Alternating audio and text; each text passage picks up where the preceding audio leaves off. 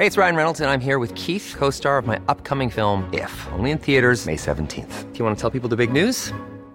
All right, I'll do it. Sign up now and you'll get unlimited for $15 a month and 6 months of Paramount Plus Essential Plan on us. MintMobile.com/switch. Upfront payment of $45 equivalent to $15 per month. Unlimited over 40 gigabytes per month. Face lower speeds. Videos at 480p. Active Mint customers by 531.24 get 6 months of Paramount Plus Essential Plan. Auto renews after 6 months. Offer ends May 31st, 2024. Separate Paramount Plus registration required. Terms and conditions apply if rated PG.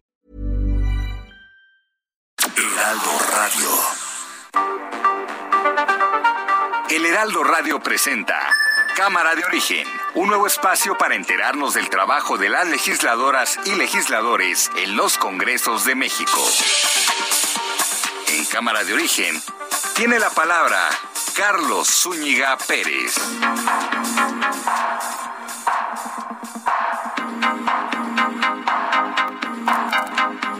Buenas tardes, gracias por acompañarnos en esta nueva emisión de Cámara de Origen. Les saluda Carlos Zúñiga Pérez con noticias, entrevistas y más hasta las 5 de la tarde. Estamos observando las condiciones meteorológicas aquí al sur de la Ciudad de México. Cielo muy nublado, nubes negras. No sé si vaya a pasar lo de ayer, ojalá no. Estamos atentos. Vamos a ver cómo anda la información a esta hora del día.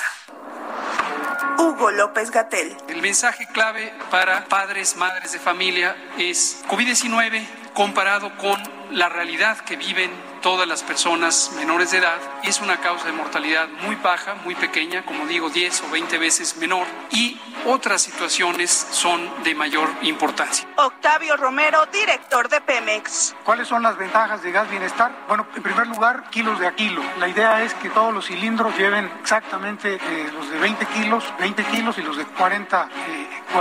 Estoy satisfecho con lo que hemos logrado porque aún con la pandemia vamos saliendo de la crisis, pero lo que considero más valioso es que aún con la crisis sanitaria y con la crisis económica no dejamos de llevar a cabo el proceso de transformación de la vida pública del país. Claudia Sheinbaum. Inician ya los trabajos para poner a punto la línea 12 y del reforzamiento de la línea 12.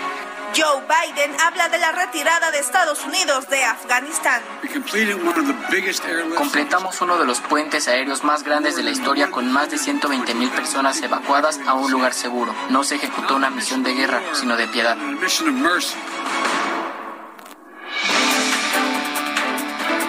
Y aquí más información del día. El gobierno de la Ciudad de México dio a conocer, las primeras recomendaciones del Comité Técnico Asesor para la Reconstrucción de la Línea 12 del Metro.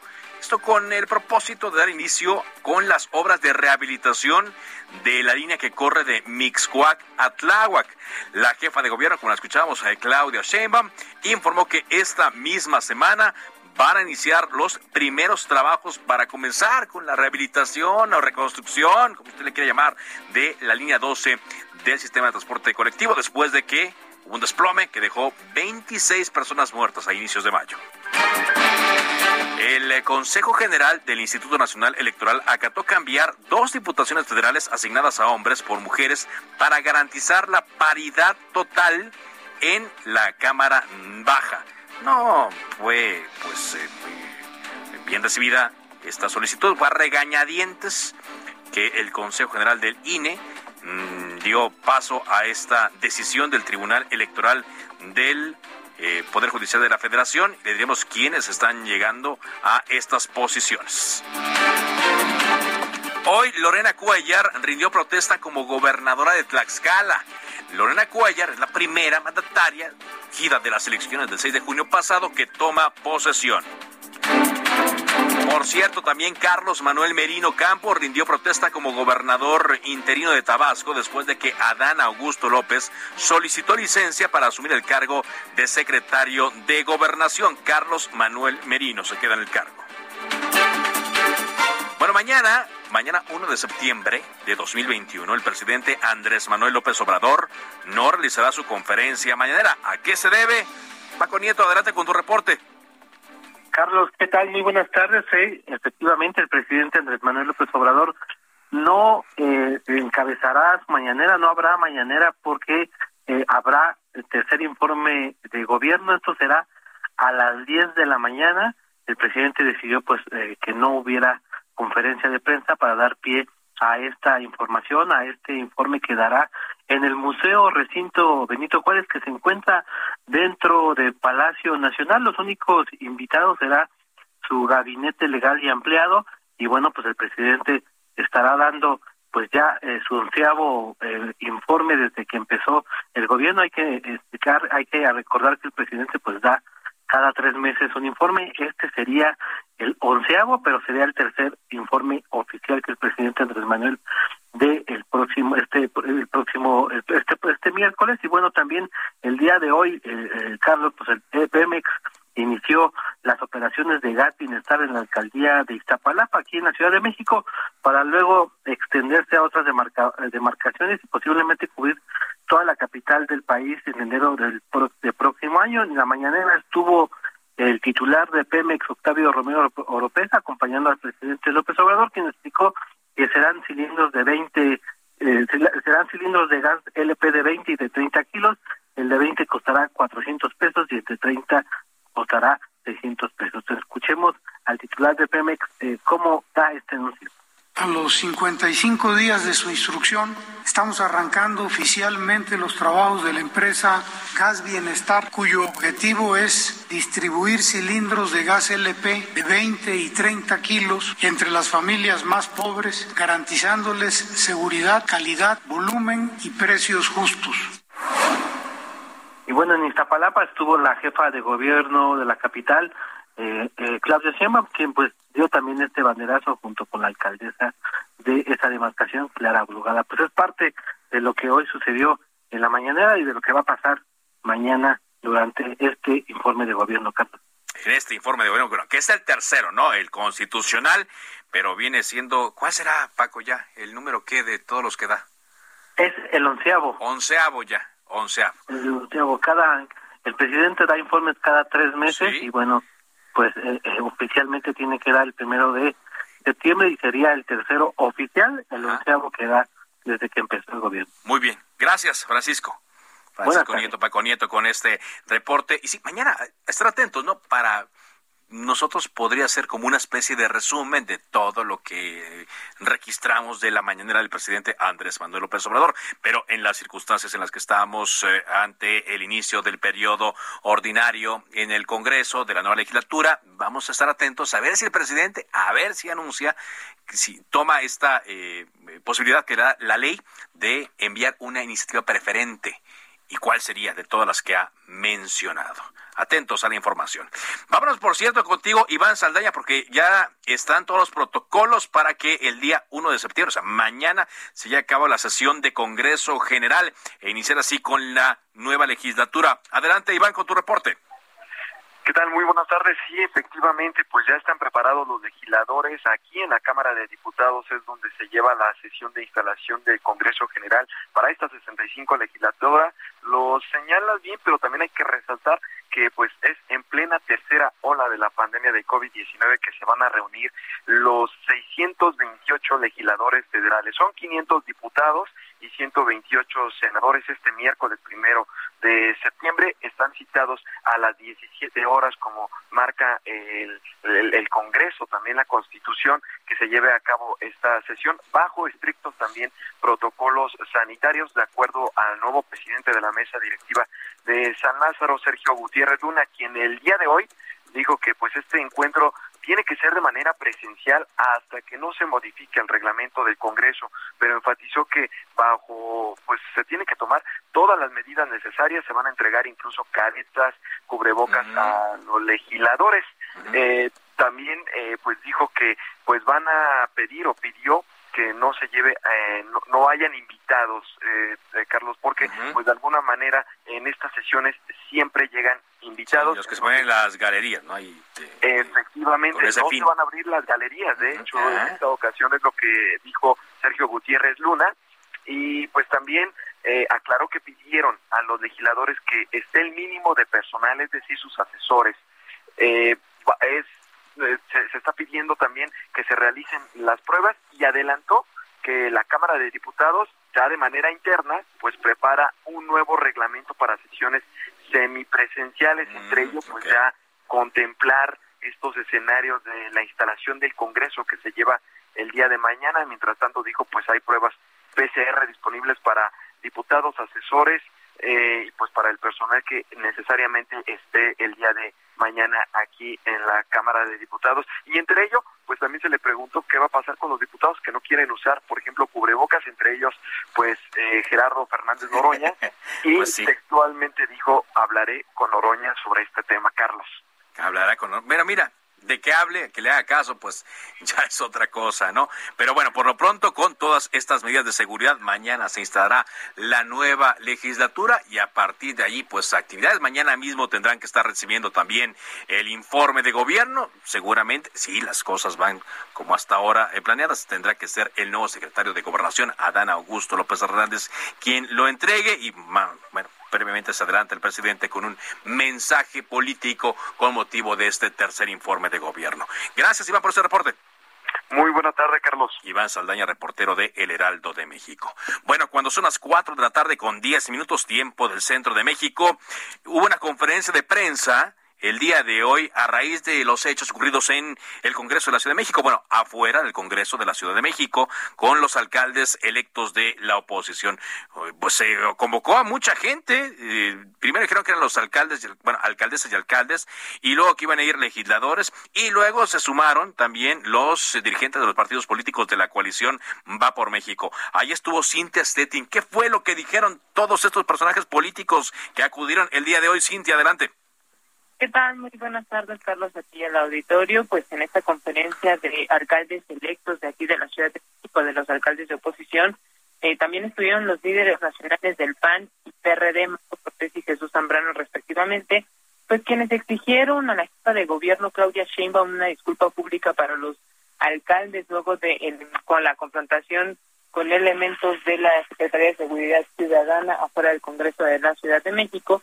Y asimismo solicitaron la renuncia del secretario de Gobierno, Martí Batres, y señalaron que Batres actuó como un porro político y aclararon que Sheinbaum Pardo debe salir de inmediato a entablar un diálogo con los alcaldes de la Unión, pues esto para demostrar que está actuando de manera congruente, ¿no? Pues es que en caso de seguir ignorando a los alcaldes, también está ignorando a la gente que votó por ellos el pasado 6 de junio.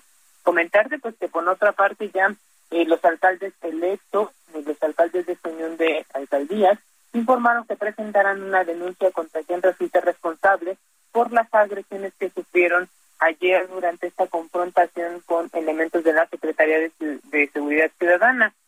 Por su parte, pues la alcaldesa en Álvaro Obregón, Lía Limón, quien fue quien con una herida pues más evidente en la nariz ya que sangró, reprobó que las autoridades capitalinas se enfrenten la derrota electoral con violencia y autoritarismo, no son cosas que construyen. El alcalde en Benito Juárez, Santiago Taboada, dijo que a pesar de que se intentó echar la culpa a la presidenta de la mesa directiva del Congreso, Ana Patricia Báez, al decir que ella fue quien pidió pues este resguardo del Congreso capitalino, dejó en claro que pues el presidente de la mesa directiva no tiene nada que ver con la actuación de los elementos de seguridad. Eso es básicamente lo que se trató en esta conferencia de prensa que tuvo lugar en la mañana. Vamos a escuchar a uno de los protagonistas de esta conferencia, es Jesús Zambrano, dirigente del PRD, se expresó en estos términos. Las imágenes del día de ayer me recordaron así de manera inmediata los hechos del 10 de junio de 1971, con los granaderos deteniendo una manifestación y golpeando y masacrando. Bueno, lo compara con el jueves de Corpus. Gracias, muchas gracias por este reporte. Por cierto, desde ayer Martí Batres dijo que ya hay citas de los alcaldes electos con la jefa de gobierno Claudia Sheinbaum para, mencionó 2 y 3 de septiembre. Incluso algunas citas están confirmadas ya. Sin embargo, ayer en varias entrevistas, en una de ellas que me dio a mí en la televisión, Lía Limón, la alcaldesa electa de Álvaro Obregón, dijo que esta cita, bueno, pues no está 100% confirmada, vaya, que van a reconsiderar que vayan a esta cita que ya tenían pactada, pues como lo habían solicitado. la postura ahora de los alcaldes es que los reciba a todos los alcaldes de oposición y que se haga pública esta disculpa que la jefa de gobierno tendría que dar para poder continuar con el diálogo que se rompió después de estos hechos ocurridos el día de ayer afuera del Congreso de la Ciudad de México. Vamos a ver más adelante cómo quedaron las cosas en torno a esto. Por lo pronto le comento que hoy martes 31 de agosto de 2021 nace la llamada Alianza de Medios MX. Es una instancia de colaboración entre distintos medios, entre los que se encuentra, por supuesto, el Heraldo de México.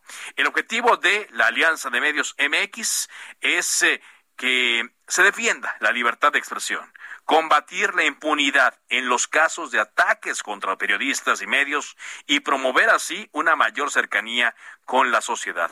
La Alianza de Medios MX no tiene ninguna filiación política ni partidista. Pretende crear, por en cambio, una atmósfera de garantías suficientes para el ejercicio del periodismo en México. En las últimas 3 décadas, más de 200 colegas, más de 200 periodistas han sido asesinados y en muchos casos prevalece la impunidad. La Alianza de Medios MX publicará de forma conjunta investigaciones especiales para visibilizar estos ataques y reclamar justicia. Hoy presentamos el caso de Alfredo Jiménez Mota, desaparecido en 2005 en Sonora. Por lo menos que esclarezcan el caso, mi hijo, dónde quedó, si saben dónde quedó, que nos lo entreguen para darle cristianas de cultura. Es el clamor de don Alfredo Jiménez a 16 años de la desaparición de su hijo, el periodista Alfredo Jiménez Mota. Ninguna autoridad, ni federal ni local, ha mostrado avances en las indagatorias. En total, 22 líneas de investigación, la principal, su labor como reportero. Ninguna detención y no tienen acceso a los expedientes, lamenta su hermana Leticia. Al gobierno federal le pido que aceleren la investigación de mi hermano, que sigan buscando, que yo pienso que sí hay culpables que hay que sacar a la luz. El periodista del diario El Imparcial, de 25 años de edad, investigaba el creciente auge del crimen organizado en Sonora y los vínculos con las autoridades. La noche del 1 de abril, en Hermosillo, Alfredo se reunió con informantes. Andrés Montoya García, subdirector general del Sistema Estatal Penitenciario de Sonora, charlaron sobre la liberación de El Estudiante, un peligroso narcotraficante. La última llamada que recibió fue del entonces subdelegado de la PGR, Raúl Fernando Rojas Galván, quien nunca fue interrogado. El 2 de abril, Alfredo desapareció. Un día antes, comentó su madre, Esperanza Mota, que 3 hombres lo seguían. Yo le decía, cámbiate, Alfredo. Por ejemplo, allá en Culiacán estaban espectáculos. Ahí hubiera seguido, Alfredo, pero es que no me gustaban. A mí lo que me gusta es la policía. Pues sí le gustaba el peligro. Pero él siempre decía eso, que nada debe, nada teme, me decía. El caso de Alfredo está relacionado con los Salazar, aliados del cártel de Sinaloa. Los vinculan también al homicidio de la corresponsal de La Jornada en Chihuahua, Miroslava Bridge, en 2017. 1.800 días de impunidad. En abril de 2019, el presidente Andrés Manuel López Obrador aclaró que el caso no estaba en el olvido. Y desde ahora nosotros vamos a pedirle a la Fiscalía General un informe del estado en que se encuentra la investigación sobre Alfredo. Alfredo era un joven corpulento, practicaba box, leal, impulsivo, juguetón y a veces agresivo. Su objetivo, especializarse en temas de seguridad. Aparecer en la primera plana de los periódicos. Su caso es emblemático. La CNDH mantiene un expediente abierto. La Comisión Interamericana de Derechos Humanos de la OEA pidió al gobierno mexicano una respuesta al virtual cierre de investigaciones. El caso podría llegar a la Corte Interamericana y derivar en una sentencia internacional. El legado de él es que los demás periodistas siguen escribiendo con valentía, pero pues ya no existe la valentía de los periodistas porque se los han quitado. Heraldo Media Group.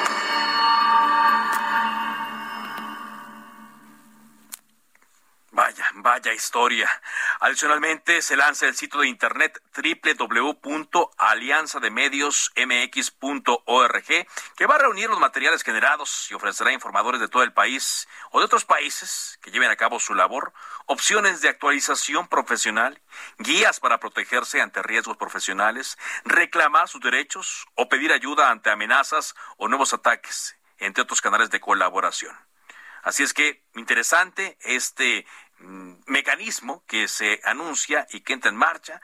Hay varios medios como el Universal, el Proceso, la Cámara Nacional de Industria de Radio y de Televisión, Eje Central, el Heraldo de México, la Organización Editorial Mexicana, La Silla Rota, Publimetro, El Dictamen, Político MX, Vanguardia, El Economista y El Debate. Y es importante que los directivos, los propietarios de estos medios de comunicación se estén juntando para llevar a cabo este mecanismo.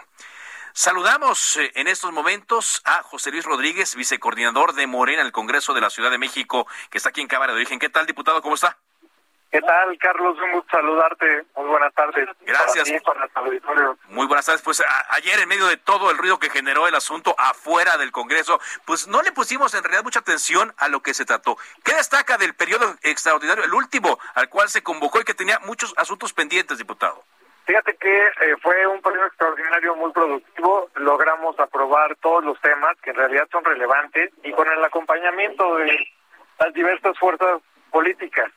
Fíjate que particularmente, bueno, pues son temas relevantes que tienen que ver con reformas a la Constitución, sí, en el tema de la Constitución, en el tema del Plan General de Desarrollo, en el tema del ordenamiento territorial, con la finalidad de generar un plazo pues de apertura, de diálogo, de análisis de un año, para que no se quede la ciudadanía sin tener la posibilidad y la oportunidad de opinar en estos dos temas que van a marcar la pauta de la planeación de esta ciudad a 20 y a 15 años respectivamente. Uh-huh. También tuvimos la oportunidad de avanzar en la reforma para trasladar la administración, el control del sistema penitenciario de la Ciudad de México, sí, a la Secretaría de Seguridad Ciudadana. Eso ya queda. Eso ya quedó, uh-huh, finalmente aprobado el día de ayer. Y también quedó aprobado el día de ayer la posibilidad de avanzar en un tema que fue muy polémico, pero que tiene que ver con la cromática de las patrullas. ¿En qué quedó eso finalmente? Porque entendemos que eso fue lo que motivó la presencia de los alcaldes electos de oposición afuera del Congreso. ¿En qué quedó? Fue aprobado el dictamen por todas las fuerzas políticas y reconociendo pues la rectoría del tema a la Secretaría de Seguridad Ciudadana, uh-huh, para poder generar a través de sus manuales de identidad y de los lineamientos que la propia Secretaría emita, las características que deben de tener las unidades que son destinadas a la protección, como lo son las patrullas, sí, y sobre esa base, bueno, poder avanzar, inclusive con la finalidad pues de que la ciudadanía tenga certeza de cuáles son las unidades que tienen como tarea principal brindarnos protección. Ajá. Pero entonces, ¿sí se permite que cada alcaldía lo defina o van a ser todas igualitas? No, lo va a definir. Ajá. Ya será la que tenga la ya del las alcaldías en... A ver, permítame, porque se está cortando. Voy a hacer aquí un poquito de tiempo para que se mueva y podamos tener la mejor señal del teléfono celular del diputado José Luis Rodríguez Díaz de León, vicecoordinador del Grupo Parlamentario de Morena, sobre este tema que provocó pues ayer la movilización de alcaldes, donde ellos nos decían que tenían algún tipo de injerencia. A ver, nada más para que me quede muy clara la idea y al auditorio, diputado. Entonces, ¿quién define la cromática de las patrullas? La Secretaría de Seguridad Ciudadana. Pero en coordinación con las alcaldías. La Secretaría de Seguridad Ciudadana de manera directa y las oportunidad de colocar en los costados respecto a la marcación y el tipo de su... Pero no mejora la comunicación. Por lo pronto, entonces, esto quizá va a despresurizar el conflicto que tuvimos, que estuvimos viendo el día de ayer y que hoy por hoy ha tensado la relación entre los alcaldes electos y la jefatura de gobierno. Pues finalmente, porque nos queda un minuto antes de ir al corte, ¿Qué destacaría del trabajo general de esta legislatura, diputado? Carlos, bueno, pues el diálogo, la pluralidad y el trabajo en favor de la construcción legislativa de una ciudad ahora bajo un modelo constitucional. Estamos cambiando de un régimen estatutario a un régimen de carácter constitucional y me parece que tuvimos una oportunidad importante en esta legislatura de generar cambios significativos. Cambios significativos. Pues muchas gracias entonces por esta entrevista y usted, ¿qué va a hacer a partir de ahora? Bueno, pues este día cerramos las tareas y trabajos de la primera legislatura y mañana arrancaremos la segunda legislatura del Congreso de Ciudadanos. Muchas gracias. Pausa y regresamos. Se decreta un receso. Vamos a un corte, pero volvemos a Cámara de Origen con Carlos Zúñiga Pérez. Geraldo Radio, la HCL se comparte, se ve y ahora también se escucha.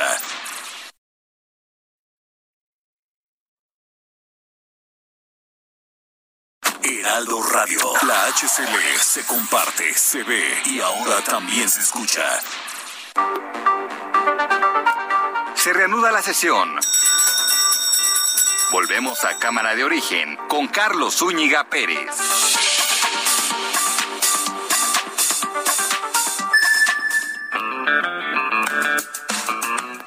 De septiembre sesionará el Congreso General para instalar la 65ª legislatura de la Cámara de Diputados, que estará compuesta por 7 grupos parlamentarios, que son aquellos partidos que lograron la votación requerida para integrar el Congreso. Los trabajos de esta legislatura se desarrollarán mañana, 1 de septiembre, al 31 de agosto de 2024. En ese año, ambas cámaras se renovarán de nuevo.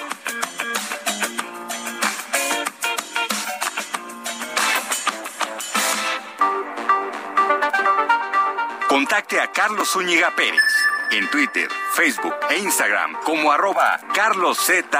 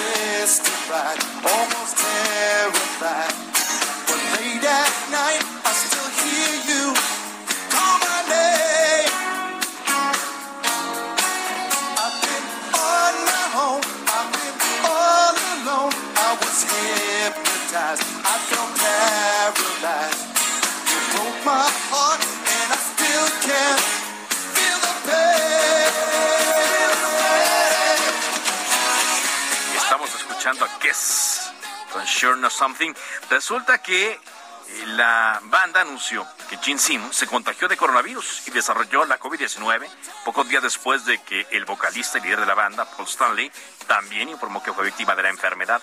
Ambos están presentando síntomas fuertes. Mis síntomas de COVID no son nada comparados a lo que han experimentado otras personas y déjenme decirles que aún así me pateó el trasero. Bueno, declaraciones muy gringas es lo que dice el vocalista de la agrupación, agregando que ambos fueron vacunados incluso hace un par de meses. Por lo mismo que pospondrá sus próximas 4 fechas de gira. Van a estar aislados y bueno, pues que se recuperen pronto los integrantes de Kiss, a los cuales ya les llegó la pandemia.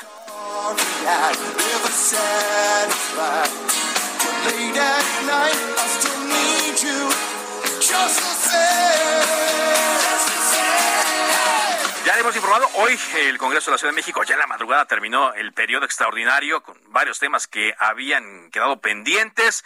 Escuchábamos hace un rato al vicecoordinador de Morena y ahora está con nosotros Cristian Monreal, él es diputado del PAN en el Congreso de la Capital. ¿Qué tal, diputado? Buenas tardes. Cristian. perdí la comunicación con Cristian Monreal, diputado del PAN en el Congreso de la Ciudad de México. Hay toda una serie de tensiones, como le decía, después de lo que pasó ayer con los alcaldes capitalinos y con declaraciones que pues no están ayudando a serenar las cosas. Pero ya está Cristian con nosotros. Diputado, ¿me escucha? Buenas tardes. Muy buenas tardes, Carlos, con el gusto de saludarte. Gracias, diputado. ¿Cuál es su balance después de este periodo extraordinario que ya terminó ya en las primeras horas del día de hoy?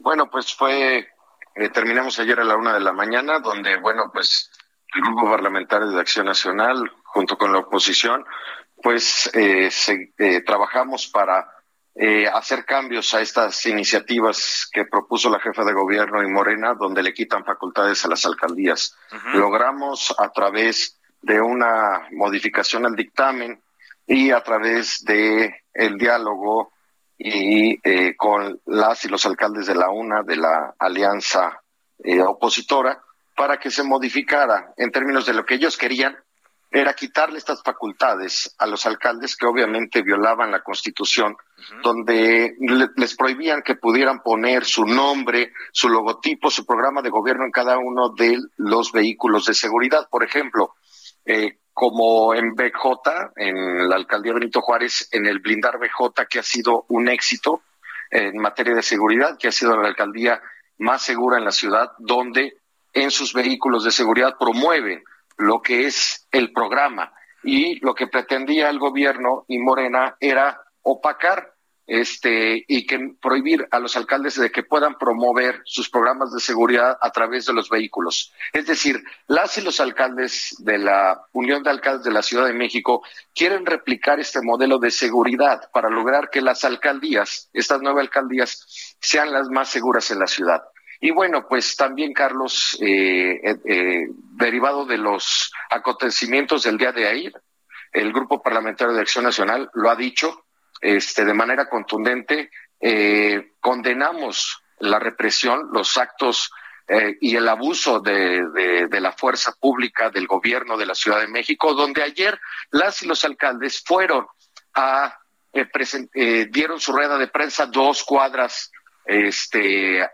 digamos, al recinto legislativo. En ningún momento fueron agresivos, fueron de manera pacífica, dieron su rueda de prensa y luego se encaminaron con los acompañantes que estuvieron en la rueda de prensa al recinto para poder dialogar con las y los diputados, para decir claramente, no estamos de acuerdo en que se le quiten facultades a las alcaldías, porque de manera reiterada, Carlos, uh-huh, se les ha dado un trato muy negativo por parte del gobierno de la ciudad. Desde el 6 de junio que ganaron, sí, no les han dado la oportunidad, no han tenido la sensibilidad, la jefa de gobierno, Claudia Sheinbaum, para los han menospreciado, sí, los han desdeñado. Sí. ¿Qué es, diputado? Es agravio tras agravio, es decir, han postergado durante más de 2 meses lo que son las mesas de transición. Estas mesas de transición que le permiten a los alcaldes entrantes poder saber, uh-huh, el estado que guarda el gobierno de las alcaldías, el avance de las obras, qué presupuesto tienen, qué nómina tienen y cuáles son los trabajos que han hecho. Solamente les van a dejar 1 mes, que es muy poco tiempo, para saber en qué condiciones están las alcaldías y poder hacer un mejor gobierno. Lo ideal es que se hubiera hecho de inmediato.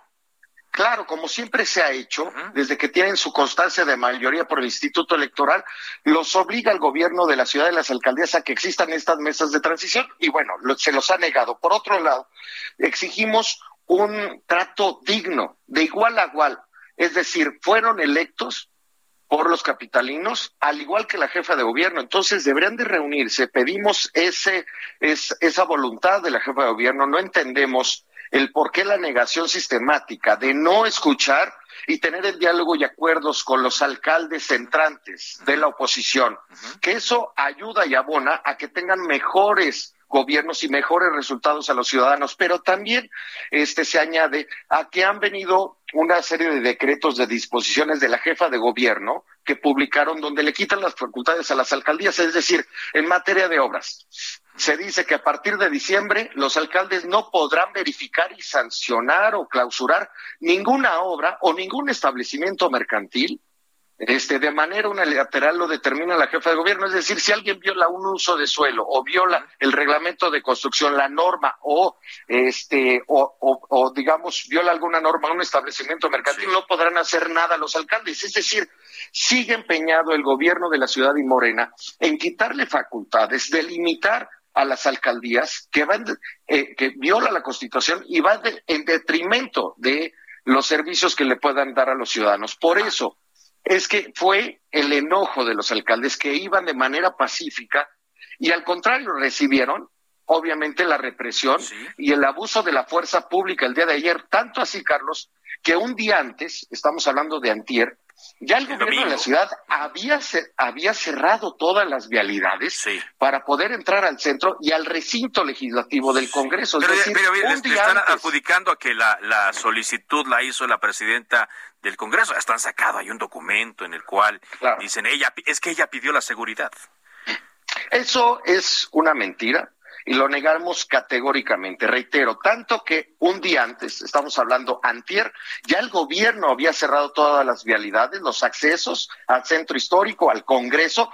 Tanto es así que sabían que los alcaldes iban a llegar al Congreso para pedir un diálogo pacífico con las y los diputados, y lo reciben con cientos de granaderos. Es decir, era innecesario. Estamos hablando que el que agredieron a la alcaldesa de Álvaro Obregón, le rompieron la nariz, le sangraron la nariz, donde también a la alcaldesa de Cuauhtémoc, Sandra Cuevas, la agredieron, al alcalde de Miguel Hidalgo y de Benito Juárez, Santiago Taboada, les dieron toques, los agredieron, también a la diputada Tania Larios la agredieron y le robaron su celular. Es decir, exigimos como tal una investigación y que se sancione a los responsables. No podemos permitir más violencia en la Ciudad de México. Esto se deriva, Carlos, de la falta de oficio, la falta de sensibilidad por parte de la jefa de gobierno, Claudia Sheinbaum, y del gobierno de la ciudad, de poder acercarse y tener un diálogo con todos los actores políticos. Lo que deben entender es que el proceso electoral ya terminó, las elecciones ya terminaron, y los ciudadanos votaron por 9 alcaldías que ya no va a gobernar Morena, porque gobernaron mal y porque dieron muy malos resultados. Y también decidieron los capitalinos que haya contrapesos en el Congreso de la ciudad. Es decir, ¿de qué servía para que Morena tuviera la jefatura de gobierno, la mayoría de las alcaldías y la mayoría del Congreso, si eso no se traduce, así lo ven los ciudadanos, en mejoras en su calidad de vida, en mejores ingresos, en mejor seguridad, en mejores servicios de salud? ¿Qué va a pasar, Cristian? Porque yo veo a cada parte atrincherada en lo suyo, y pues así no se va a poder gobernar, así no van a poder gobernar los alcaldes, no van a poder operar tampoco en el gobierno central de la Ciudad de México. ¿Qué debe ocurrir para que de plano ya haya una comunicación directa para beneficiar a la población? Claro, como lo hemos venido diciendo, vamos a seguir, el Grupo Parlamentario de Acción Nacional, tendiendo la mano, como lo hemos hecho, con el gobierno, con todos los grupos parlamentarios, para tener un diálogo y tener acuerdos que beneficien a la ciudadanía, tanto en lo legislativo como en más recursos y en mejores programas y políticas públicas desde el gobierno y las alcaldías, para que den resultados. No podemos andar esperando y seguir con estas diferencias, porque repito, ya pasó el proceso electoral, donde está obligado el gobierno de la ciudad, está obligado a recibir, a atender, a tener el diálogo y acuerdos con todos los actores políticos, con las y los diputados, con las y los alcaldes, y de la misma forma los legisladores estamos obligados a dar resultados. Por ello es que era innecesario, Carlos, esperar después del 6 de junio hasta el 1 de septiembre para que inicien las mesas de transición, para que ahora sí tenga la voluntad, como si fuera una concesión, un regalo por parte del gobierno, ahora sí vamos a recibirlos. Es decir, cada quien tiene que asumir su responsabilidad, cada quien tiene que hacer su trabajo, pero lo que debemos de condenar y no permitir es violencia, venga de donde venga. Gracias, diputado Cristian Monreal, coordinador de los diputados del PAN en el Congreso de la Ciudad de México. Seguimos platicando en los siguientes días. Muy amable. Muchas gracias, Carlos. Fuerte abrazo.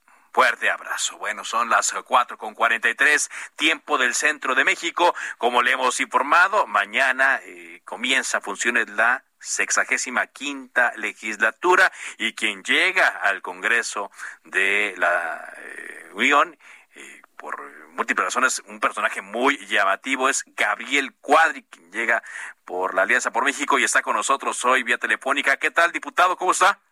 Bien, bien, Carlos, a tus órdenes. Encantado de estar contigo y tu auditorio. Muchas gracias por acompañarnos. Pues ya, mañana a entrar a trabajar. Desde su punto de vista personal, ¿a qué debemos ponerle atención, Gabriel, del trabajo de los diputados a partir del día de mañana, 1 de septiembre? Pues mira, Carlos, fundamentalmente a dos cosas. Uno es la contención, contener la destrucción institucional del país, contener la devastación de la economía nacional, de la confianza, de la certeza jurídica, contener, digamos, toda esta deriva autocrática, populista que nos hemos echado encima a los mexicanos desde hace 3 años, y por otro lado prepararnos para la reconstrucción nacional. La gran tarea que tiene México enfrente a partir de ahora es reconstruir lo que en 3 años frenéticamente ha destruido el presidente López y su partido Morena. Tiene que, digamos, convertirse en la agenda fundamental. Además, desde luego, pues de ir, tratar de resolver pues los cuellos de botella o las asignaturas pendientes que quedaron de los gobiernos anteriores. Sí. Y recuperar, pues para México, un proyecto de modernidad, de prosperidad, de competitividad, de sustentabilidad, de una potencia emergente, que es lo que nos merecemos los mexicanos, de reducción de la pobreza, de reducción de la desigualdad, que todo esto pues ha sido un verdadero desastre. Este gobierno ha fracasado en todos los ámbitos, Carlos, absolutamente en todos. Yo no entiendo cómo va a informar a la nación el presidente López mañana, si en todos los temas es una verdadera devastación, en seguridad, en economía, en educación, en salud, en medio ambiente, en energía, en todo. Es, digamos, la barbarie. Entonces, lo que tenemos que hacer es trabajar conjuntamente en el bloque opositor, en la coalición Va por México, entre el PAN, el PRI y el PRD. Esperemos que pronto Movimiento Ciudadano también se integre a esta coalición para prepararnos al 2024 y poder liberar a México de esta verdadera pesadilla, Carlos. Una pesadilla. Ahora, le quiero preguntar a Gabriel Quadri, que ya mañana estará trabajando como diputado federal, que una de las cosas que, por lo que hemos estado averiguando, podría tratarse, y debido a la orden que dio el Tribunal Electoral del Poder Judicial de la Federación, es el asunto de la ley secundaria de la revocación de mandato, donde usted tiene un punto de vista muy específico, muy particular, Gabriel. Usted dice no a la revocación de mandato. Mira, yo creo que digamos, en principio la revocación de mandato es una aberración, porque impone una visión de corto plazo a los gobernantes, les impide tomar decisiones trascendentes que pueden no ser populares al principio, les impone una visión miope de gobierno que prohíbe el populismo en los gobernantes y que también, pues, a la larga impide el asumir proyectos y visiones a largo plazo coherentes de desarrollo de los países, de las ciudades, de las regiones y de los estados. Ahora, particularmente esta revocación de mandato, el problema es que es una coartada del presidente López. Lo que él quiere es seguir en campaña, Carlos, quiere seguir manipulando la opinión pública, quiere seguir desviando la atención del desastre y del fracaso estrepitoso de su gobierno. Quiere seguir, concentrando la atención de los medios. Y esto yo creo que pues no tiene otra explicación más que pues un propósito, una motivación de quedarse en el poder. Ahora, todos los populistas hacen esto. Todos los populistas lo que hacen es desviar la atención, es seguir en campaña, es evitar la rendición de cuentas, evitar el análisis de las políticas y de los resultados concretos y objetivos de su gobierno. Y eso, bueno, ya lo sabemos, los populistas así son.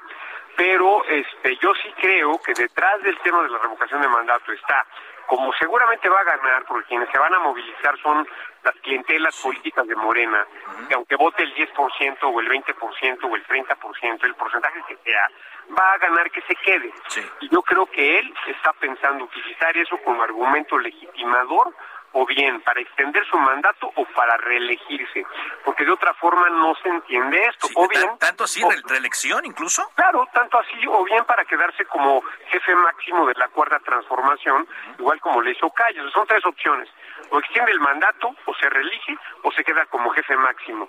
Entonces, y para eso quiere él la revocación de mandato. Es aberrante y absurdo que el propio gobernante promueva la revocación de su mandato. Es algo esquizofrénico, ¿no? Entonces, en particular, Gabriel Quadri, estoy platicando con el diputado Gabriel Quadri, que ya mañana toma, pues ya tomó protesta, ya mañana entra en funciones. Cuando se discute esto, ¿usted cómo votaría? ¿Cómo argumentaría? Por supuesto que no voy a votar, Carlos, por supuesto que no voy a votar y me voy a oponer a que se lleve a cabo la revocación de mandato. Que no se concrete y que nadie vote, punto. Hagamos del vacío, hagamos del hueco, que se quede solo con sus quintelas electorales y que gane con el 99.9% de los votos, de que sí se quede, ¿no? Yo creo que eso es lo que hay que hacer, no votar y no acudir, no caer en la coartada, no morder el anzuelo, Carlos. No votar, hacer el vacío. Estamos cayendo absolutamente en la coartada de todos los populistas latinoamericanos.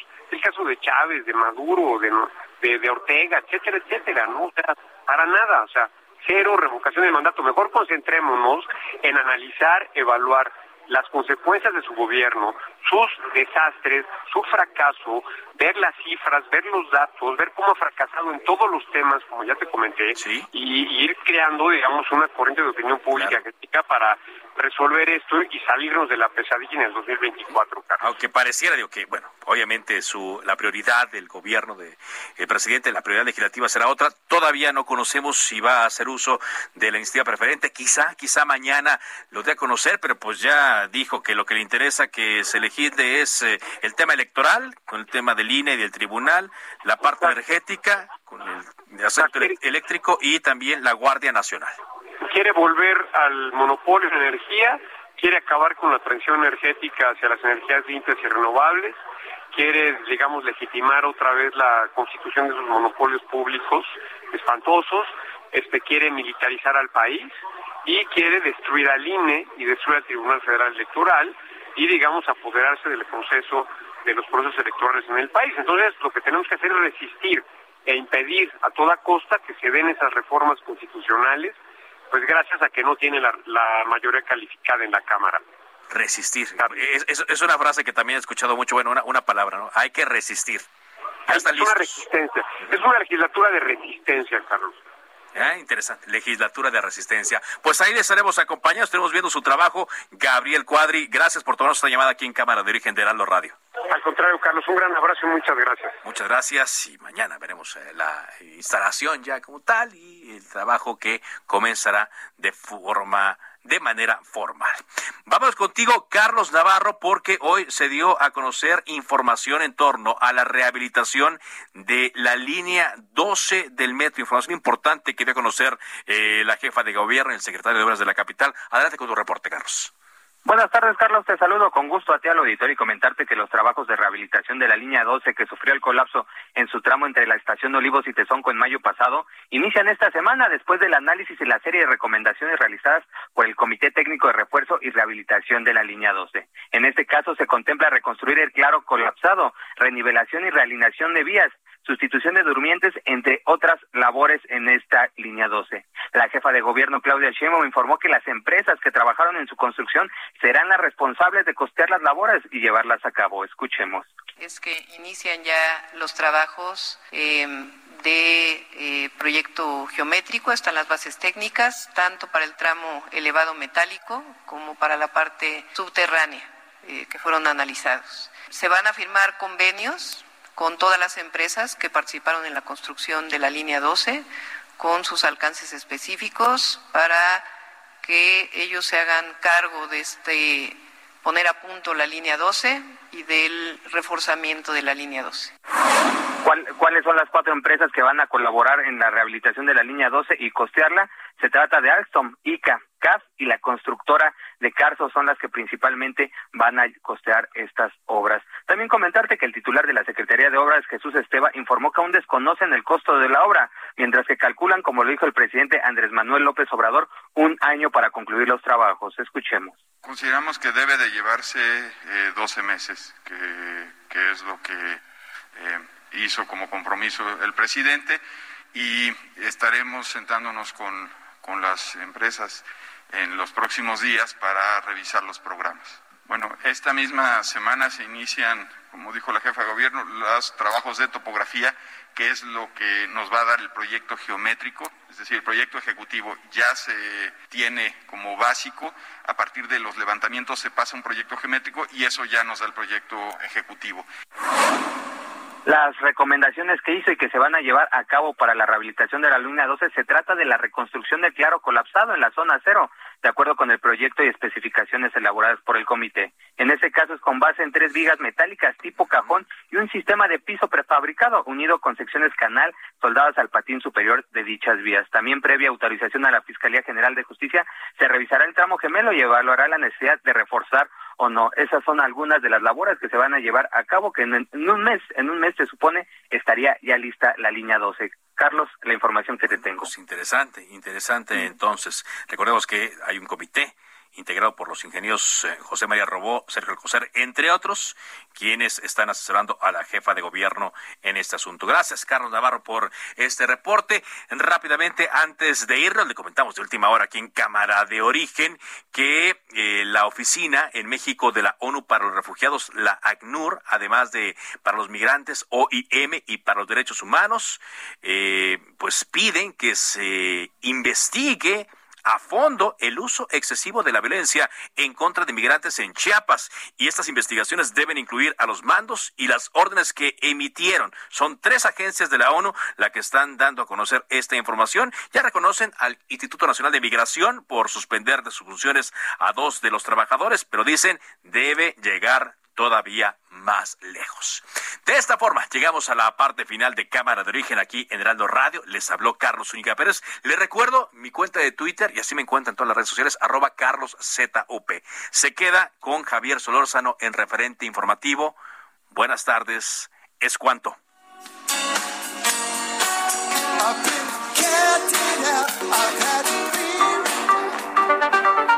Se cita para el próximo programa. Cámara de Origen, a la misma hora, por las frecuencias de El Heraldo Radio. Se levanta la sesión.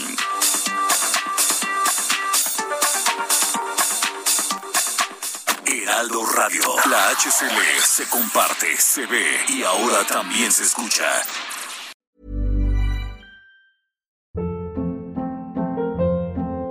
Hold up. What was that? Boring. No flavor. That was as bad as those leftovers you ate all week. Keke Palmer here. And it's time to say hello to something fresh and guilt-free. HelloFresh. Jazz up dinner with pecan-crusted chicken or garlic butter shrimp scampi. Now that's music to my mouth. HelloFresh. Let's get this dinner party started. Discover all the delicious possibilities at HelloFresh.com.